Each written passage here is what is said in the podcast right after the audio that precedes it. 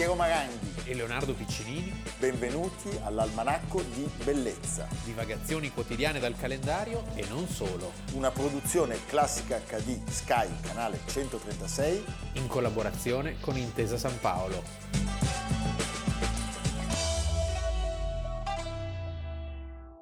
Almanacco di Bellezza, 2 dicembre, Leonardo Piccinini. Piero Maranghi. Un film, L'uomo di vetro, la regia di Incerti, un film del 2007. Grandi attori, il mitico Tony Sperandeo che è un abitué dei film insomma di questi tristi episodi e Anna Buonaiuto anche. E la Buonaiuto è un film che racconta una vicenda che è triste e tragica e terribile. Eh? Ci sono tre T ed è la storia di Leonardo Vitale che è il primo pentito di mafia ucciso oggi dai Corleonesi nel 1984. La, la confessione è del 73, del quindi 73. di 50 anni fa. Ma la mafia lo sappiamo, non dimentica. Non dimentica perché se tu sei un capomafia e perdoni qualcuno è un segno di debolezza. Beh, certo. Cioè nel padrino è un, è un lui brutto... uccide il fratello addirittura. No, lui uccide tutti. Tutti, ma il fratello è quello che colpisce di più perché certo. verrebbe interpretato come un segno di debolezza. Un segno di debolezza. Tant'è che nella versione rimontata da Coppola lui ammazza anche quello che l'aveva tradito uccidendo Apollonia al Pacino riesce a trovare anche quello lì. Eh, tanti anni sì, dopo, sì, no, non, nulla no, deve rimanere intentato. intentato. Senti, eh, parliamo della storia di Leonardo Vitale. Allora, innanzitutto è un collaboratore di giustizia che confessa non per vendetta, non per interesse o per soldi, ma per motivi di coscienza. Eh, già questo eh, rende la vicenda eh, ancora più tragica, anche perché vi racconteremo eh, l'epilogo, l'epilogo prima della morte. Lui diceva il mio crimine è stato quello di essere nato e cresciuto in una famiglia di tradizioni mafiose e di aver vissuto in una società dove tutti sono mafiosi e per questo rispettati, mentre quelli che non lo sono vengono disprezzati. Eh, eh purtroppo. Lui è orfano, pensate, di padre a soli 13 anni e quando è un giovane, appena maggiorenne, era nato il 27 giugno del 1941, eh, si trova a Palermo nel quartiere Altarello, è una borgata sudorientale della capitale siciliana che eh, si arrampica fino ai confini con, eh, con, Monreale. con Monreale. Cosa accade? Il capo mafia di questo mandamento è lo zio Giovanni Battista Vitale, e lui viene fatto entrare, pensate con che prove, in Cosa Nostra, allora gli impongono la prova, l'iniziazione, dove lui deve dimostrare di avere la taglia, il fegato. E fin da ragazzo lo iniziano già alla violenza. Mi viene in mente il film su Don Puglisi, dove i ragazzini vengono istruiti ad andare a catturare i gattini li buttano i gattini dall'ultimo piano di un palazzo per darli da mangiare ai cani feroci dei mafiosi. Dei mafiosi. Quindi fin da bambini loro vengono educati alla violenza, una violenza che poi aumenta sempre di più e si passa dagli animali agli uomini. Ed è anche il caso di Leonardo, Leonardo Vitale, perché prima gli fanno ammazzare un cane, poi un cavallo e infine gli fanno ammazzare un nemico, cioè sì. lui uccide Vincenzo Mannino, appunto dopo i due animali, e lui esegue e inizia una carriera criminale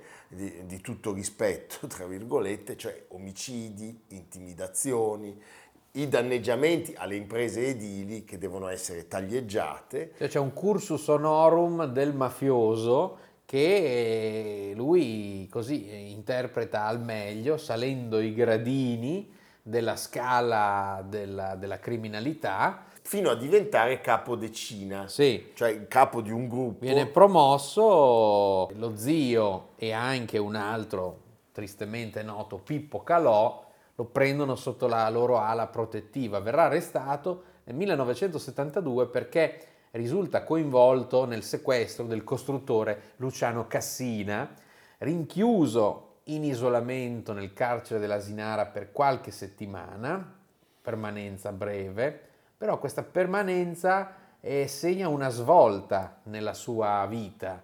Eh, esce dal carcere in preda a un tormento davvero devastante. Siamo appunto a quel 29 marzo 1973. Lui si presenta alla questura di Palermo e chiede di essere ricevuto da un dirigente. Lo accoglie un dirigente molto noto per gli episodi successivi, stiamo parlando del commissario della squadra mobile Bruno Contrada. Io non ho mai creduto alla, alla colpevolezza di Contrada, ma questa è un'altra storia. Lui racconta di essere in preda a una vera e propria crisi mistica e di essere intenzionato a confessare i suoi delitti per ripulirsi la coscienza e iniziare una nuova vita. Eh, c'è la testimonianza molto interessante di Bruno Contrada che diciamo, non era uno, un novellino, conosceva bene l'ambiente palermitano, ma restò spiazzato dalle parole di Leonardo Vitale e lui lo racconta nel libro Il Corvo di Palermo e dice mi convinsi anche che non era un pazzo o un mitomane, bensì un uomo in preda a una vera e propria crisi mistica. Infatti, parlando, non mi guardava mai, fissava il crocifisso che avevo appeso alle spalle. E lui è un fiume in piena, perché proprio mentre guarda il crocefisso non si limita a confessare i propri delitti, ma incomincia anche a spiegare com'è strutturata la mafia, la mafia palermitana, la mafia dei corleonesi, la mafia siciliana e escono i nomi. Quindi una testimonianza preziosissima, preziosissima. potenzialmente, che però non viene, non viene colta, anzi verrà anzi, ostacolata. Anzi, lui fa i nomi per primo di Totò Rina, certo. di Pippo Calò, di Vito Ciancimino, pensate. È il primo che ha insomma, cominciato a far paura a Totò Rina. Tant'è che gli viene dato un appellativo quello del Giovalaci di Altarello, Giovalaci, sì, noto ricordiamolo il film con Charles Bronson sì, e Lino Ventura che fa Vito Genovese. Sì. C'è anche Walter Chiari gli fanno fare una fine terribile. E anche Amedeo Nazzari. C'è Amedeo Nazzari. Lui potrebbe veramente essere un Buscetta certo. ante litteram. E noi tutti pensiamo a Buscetta come il primo grande perché Buscetta ha trovato un certo terreno fertile, soprattutto ha degli trovato, interlocutori. Ha trovato Giovanni Falcone. Eh, certo. Mentre nel caso di Vitale qui si consuma un'ingiustizia inaudita. Che cosa accade? La magistratura, quella, eh, sia quella inquirente che quella giudicante, è sempre contrada a che lo racconta, eh, subisce una fortissima pressione da parte degli avvocati di coloro che Vitale aveva chiamato in causa e si decide, la strategia è quella di farlo passare per un pazzo. Cioè i giudici accolgono le tesi denigratorie Pazzesco. degli avvocati della difesa, lui viene arrestato, arrestato e portato nel carcere dell'Ucciardone. E questo è solo però il primo passaggio. È il primo passaggio. Gli fanno delle perizie psichiatriche, chiaramente c'è la connivenza di un intero sistema dietro questa operazione di eh, disinnesco del, del pentito, viene dichiarato semi-infermo mentale e quindi inattendibile. Pensate che dei 40 membri della cosca che lui aveva nominato vengono sostanzialmente condannate solo due persone. Lui e lo zio, lo zio Titta. Che poi si vendicherà. Che poi si vendicherà. Lui viene condannato a 25 anni e viene etichettato come pazzo. Quindi pensate anche al messaggio che viene trasmesso. C'è stato un pentito, ha parlato, questa è la fine che fa. Si fa 25 anni di carcere e noi continuiamo a delinquere. Ma c'è di peggio. A un certo punto viene trasferito nel manicomio criminale di Barcellona Pozzo di Gotto e qui è sottoposto alle cure basate sugli psicofarmaci e dell'elettroshock, che è un po' come si faceva a quell'epoca, le, le, la retratezza del sistema dei manicomi, l'abbiamo raccontata. Esce dal carcere nel 1984, nessuno più si ricorda di lui tranne eh. i mafiosi, puntuali come un orologio, che aspettano ma non dimenticano.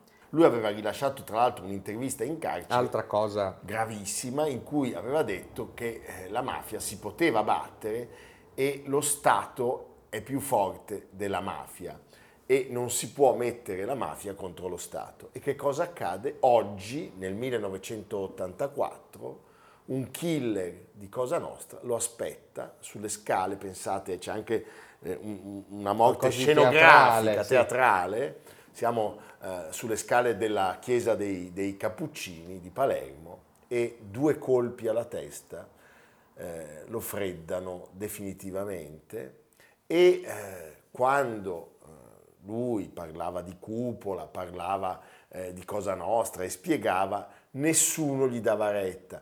Arriverà poco dopo, un anno dopo, però Giovanni Falcone, perché al maxi processo 1985 gli dedica un pensiero e sottolinea l'importanza, il coraggio di questo gesto. Dice Falcone, a differenza della giustizia dello Stato, la mafia ha percepito l'importanza delle rivelazioni di Leonardo Vitale e nel momento ritenuto più opportuno lo ha inesorabilmente punito per aver violato la legge dell'omertà. È augurabile che almeno dopo morto Vitale trovi il credito che meritava e che merita.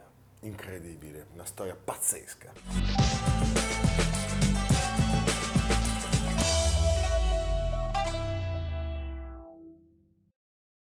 Leonardo, abbiamo bisogno di tirarci un po' su e il personaggio della seconda parte è il personaggio giusto, Poverino. a Gobba, quale Gobba. Eh, quando... Diciamo, è uno che ha trasformato la sua infelicità in felicità alla fine, o parziale, parziale felicità. Ma era già parlando partito, di uno che muore a 48, 48 anni. anni. Era già partito forte però. Eh. Sì. Allora, eh, la scena è quella in cui Jim Wilder si accorge che sì. Igor si è divertito a spostare la gobba da una spalla all'altra, non chiede a Mel Brooks di rigirare la scena, ma la trasforma in uno degli sketch più celebri di uno dei film più celebri e più divertenti della storia del cinema tutto. Young Frankenstein. Frankenstein. Sì, eh? Jerome Silberman, alias Gene Wilder, che oggi avrebbe 90 anni, è scomparso nel 2016, e Mel Brooks, che di anni ne ha 97, a cui va il nostro abbraccio. Guarda l'almanacco. Guarda forse. l'almanacco. il film straordinario Frankenstein Jr è uscito di nuovo tra l'altro al cinema quest'anno in versione restaurata, è un'opera cult, è un vero e proprio capolavoro, pensa che esistono gruppi di fan in tutto il mondo che si riuniscono per commentare le Beh, battute. Ma è meraviglioso. Le... E noi oggi parliamo di Marty Feldman, che muore per un infarto il 2 dicembre del 1982 a Città del Messico. Messico. Il film diretto da Mel Brooks eh, è quello che gli dà una fama mondiale, anche se lui era già in carriera. Eh? Sì. Eh, lui interpreta appunto l'assistente del nipote, del nipote che non vuole farsi chiamare Frankenstein, ma dice io sono Frankenstein, sì. Eh, Igor. E, nel testo originale Igor è un intraducibile gioco di parole che si riferisce occhi. agli occhi di Marty I. Feldman eh, sporgenti e divergenti, era una, una, patologia oculare cronica dovuta all'ipertiroidismo e ad un incidente d'auto che aveva Povero. avuto da bambino. Lui, che aveva un'ironia incredibile, diceva sono la sola persona mai apparsa in un film horror che non ha bisogno del trucco. Era nato lo stesso Londra. giorno Londra. di Piero, l'8 luglio. L'8 luglio. Tanto, e, e, tu se guardi noi ci assomigliamo io e Igor siamo identici, nel 1934 nell'East End East di End Londra. è una famiglia di immigrati, famiglia ebraica da Kiev. Quindi Ashkenaziti. Sì, eh, però un'infanzia, poverino, non particolarmente interessante, solitaria. Espulsione es- dalla scuola. La droga. Sì, microcriminalità. E lui però rivendicava questo passato perché diceva ho scelto consapevolmente di essere un disadattato per tutta la vita perché è molto più interessante e vedi che, che io ripercorro la carriera. Questo 8 luglio che ci mette insieme, anch'io sono un disadattato. Lui però era vegetariano. Io no. Tu invece sulla bracciola. Ma no, io il diaframma, che bracciola. il piatto più buono al mondo è la trippa. Ecco, ecco non si discute. Senti, vegetariano, suonatore di tromba, prima dei vent'anni il suo sogno era quello di diventare musicista, aveva una passione sfrenata per il jazz, ma eh, gli piace anche scrivere ed è da lì che lui entra nel mondo dello spettacolo perché eh, Beh, lui, i guardando grandi miti sono i grandi comici del Novecento, Buster Keaton. che era un po' basedoviano Sì. e anche i fratelli Marx. I fratelli e se Marx. ci pensi anche i fratelli Marx Sì, insomma, con sono- gli occhi eh, sì. eh, giravano in maniera antioraria, antioraria. Lui mette in piedi uno stralunato trio, Morris, Marty e Mitch, e incomincia a scrivere regolarmente. Con Barry Took alcuni pezzi comici per la tv e la radio incominciano a essere utilizzati anche da grandissimi gruppi e, lo sappiamo, da quel mondo emergono i meravigliosi Monty Python. Lui diventa sceneggiatore in breve e comico di successo. Nel 61 deve affrontare la malattia, il morbo di Basdo Graves, che gli deforma lo sguardo, poverino. Non si abbatte, No, sua moglie Loretta Un Sullivan anche. gli dà una mano e dice facciamo diventare questa cosa un punto di forza Già che ci siamo, dice. e quindi eh, la sua maschera sorridente, spiritosissima, per me da bambino non aveva uguali, cioè nessuno mi faceva ridere come lui, ma mai, mai nessuno. La popolarità come comico televisivo cresce, lui diventa attore protagonista di due serie, Marty e It's Marty. Di grande successo che lui replica negli Stati Uniti negli show di Dean Martin, cioè il suo posto praticamente. Beh, pensate, Gene Wilder era coautore con Mel Brooks della Sì. sceneggiatura di quel capolavoro. Ricordiamo che tra gli attori c'erano Gene Hackman che fa Abelardo, c'era lo splendido Peter Boyle e poi le attrici stupende. Sì, beh, Eh? riguardatelo. Riguardate eh, la fotografia, quel bianco e nero stupendo. che cita i film espressionisti. Gene Wilder racconta di aver scritto la parte di Igor pensando immediatamente a Feldman. Solo a Feldman. Solo a Feldman, nessun altro secondo lui avrebbe potuto interpretare questo, eh, questo ruolo. E, eh, e lui ci mette tanto del suo, si racconta di un set cinematografico in cui si moriva da ridere. Si moriva da ridere. Poi con Brooks e Wilder, eh, loro girano il fratello più furbo di Sherlock Holmes e con solo Mel Brooks, un altro film splendido, L'ultima follia di Mel Brooks, è il film in cui Mel Brooks decide di fare un, un- un muto, un muto a colori e l'unica battuta parlata del film è quella del mimo Marcel Marceau, che dice alla proposta di essere scritturato no! È vero. Mentre Paul Newman, Liza Sì, sì, sì, sì. tutti gli altri accettano. E ovviamente dov'è che sono gli studios? In California. E quindi lui deve andare a vivere in California. Detestava quel posto, lo sai? Sì, beh, uno che nasce nell'East End, diciamo che poi uno, uno così particolare non si adattava alla vita di stralusso. Detestava la ricchezza, lo sfalso. A lui piaceva da pazzi Sì, il calcio. cose semplici. Era un grandissimo tifoso del Chelsea. Certo. E quando poteva andava a giocare una volta alla settimana a calcetto con un gruppo di camerieri e insegnanti Mm. di liceo italiani.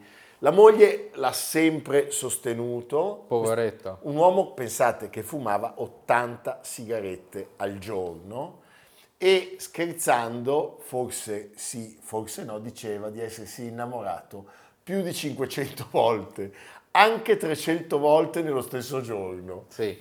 Quando lo scrittore inglese Ian Lafrenay lo incontra in un locale con una donna bellissima, Che non è sua moglie. gli dice, gli confessa, il successo mi ha dato all'inguine. All'inguine.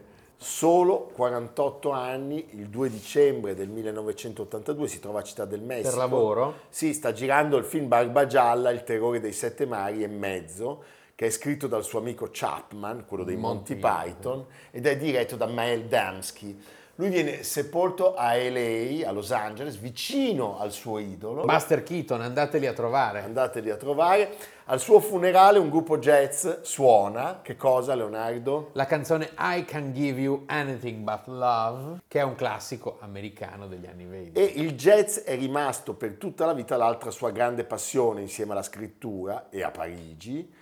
Nel 1952, pensate, ha la fortuna di incontrare il mitico Charlie Parker, grande sassofonista. ma rimane delusissimo, non fece altro, dice, che parlare di biliardo. E poi aggiunge, ero così incazzato. Senti, Frankenstein Junior è stato, per il tipo di testi comici che utilizza, forse un lavoro di doppiaggio tra i più difficili e complessi di sempre, Lupo Ululà e Castello Sì, Ululì. non è facile tra- da trasferire nell'italiano. E dobbiamo quindi citare il, il merito del doppiatore. Gianni Bonagura, un grande milanese che è scomparso nel 2017. Senti Leonardo, il libro è in ottima compagnia, Sì. lo vediamo, con Ben Gurion. Ok, i capelli un po' Eh, ben Gurion sparato, Stefano Senardi meraviglioso, Beethoven, il Il procione, ad procione special guest. È una banda di matti questa, ma noi ci divertiamo molto e da oggi la produzione dell'almanacco si arricchisce di un pop-up digitale. Cosa vuol dire? Vuol dire che Cos'è abbiamo comprato una macchina che fa gli effetti speciali E anche il gelato. e noi vi facciamo vedere per la prima volta gli effetti digitali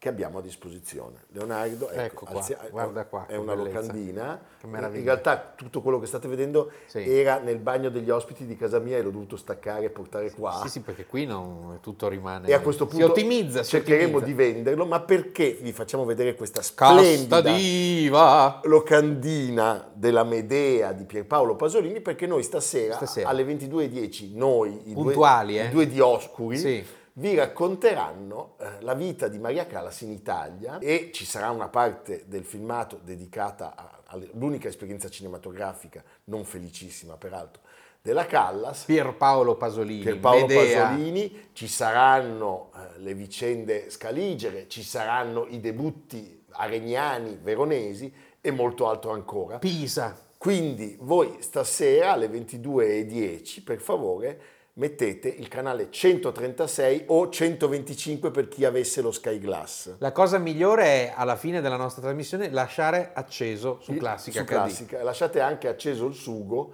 intanto noi arriveremo a casa perché come sempre siamo affamati. Eh, non, eh, non- sono arrivate nuove prelibatezze. No, ma arriveranno. Arriveranno. Io so che a Natale penseranno. Quindi viva la Callas, viva l'almanacco E viva l'Italia. e viva l'Italia. E viva l'Italia! Almanacco di bellezza a cura di Piero Maranghi e Leonardo Piccinini. con Lucia Simioni, Stefano Puppini, Jacopo Ghilardotti, Paolo Faroni, Riccardo Cassani, Nicolò Cazzola e Samantha Chiodini. realizzato da Amerigo Daveri, Valentino Puppini, Luigi Consolandi. Stefania Margheritti, Alessandro Puppini. Una produzione classica HD, Sky canale 136. In collaborazione con Intesa San Paolo.